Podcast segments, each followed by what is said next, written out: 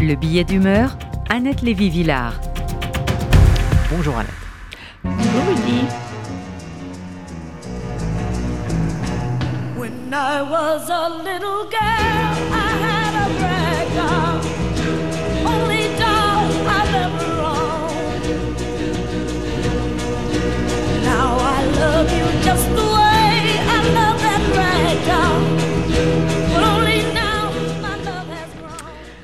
Ben voilà, c'était, vous l'avez reconnu, Tina Turner. When I was a little girl, quand j'étais une petite fille, chante-t-elle, dans les années 60. Petite fille noire, pauvre et abandonnée dans le sud encore ségrégationniste.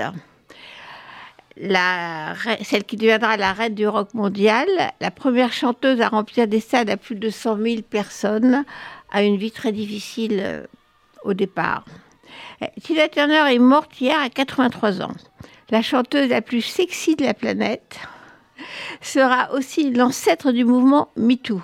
La première star à révéler publiquement qu'elle est une femme battue, que son mari est impresario et co-chanteur Ike Turner, qui en a fait la plus grande chanteuse de rock, l'a rouée de coups pendant des années, jusqu'à ce qu'un soir à Dallas, elle s'enfuit une soirée particulièrement violente où elle se retrouve avec des côtes cassées. Elle ose parler, elle devient un modèle de victime et de combattante. Elle repartira donc seule sur scène, avec un dollar dans la poche, mais finira l'icône Tina Turner, un symbole de libération.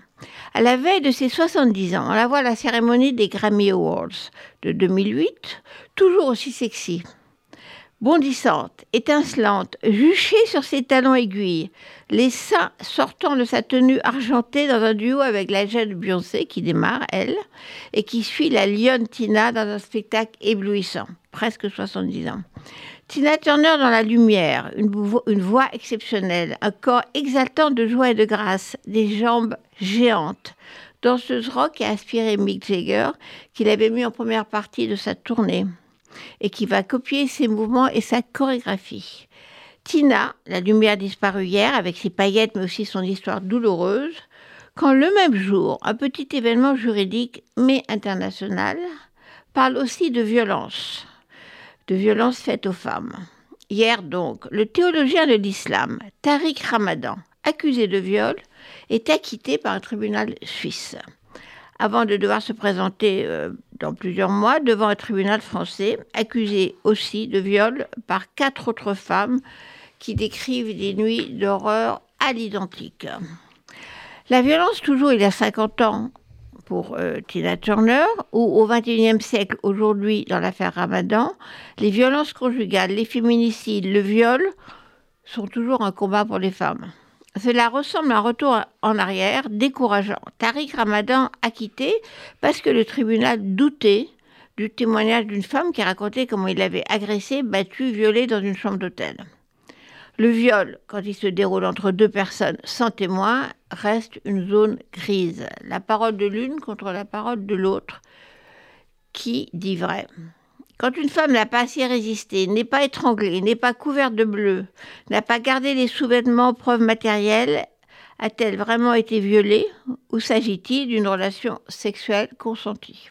Pour le tribunal de Genève, il ne s'agissait pas de croire ou de juger le menteur Ramadan, le prédicateur marié qui donnait des conférences contre le crime d'adultère et avait une vie sexuelle extra-conjugale mais il s'agissait de savoir, pour le tribunal, si cette femme mentait. Des coups de la violence, il y en a eu dans les chambres d'hôtel de Tariq Ramadan, en tout cas avec les femmes qui ont porté plainte en France. Mais pour Ramadan, c'est juste une sexualité un peu spéciale. Après avoir commencé par nier toute relation sexuelle avec les plaignantes, Tariq Ramadan a reconnu ce qu'il appelle, je cite, des relations de domination rude, mais consentie. Rude, ça veut dire des coups. Alors les tribunaux vont décider s'il s'agit de jeux sadomaso, plutôt consentis avec des femmes converties à l'islam et fascinées par le prédicateur, ou de viol. Hier, Ramadan gagné le premier round judiciaire.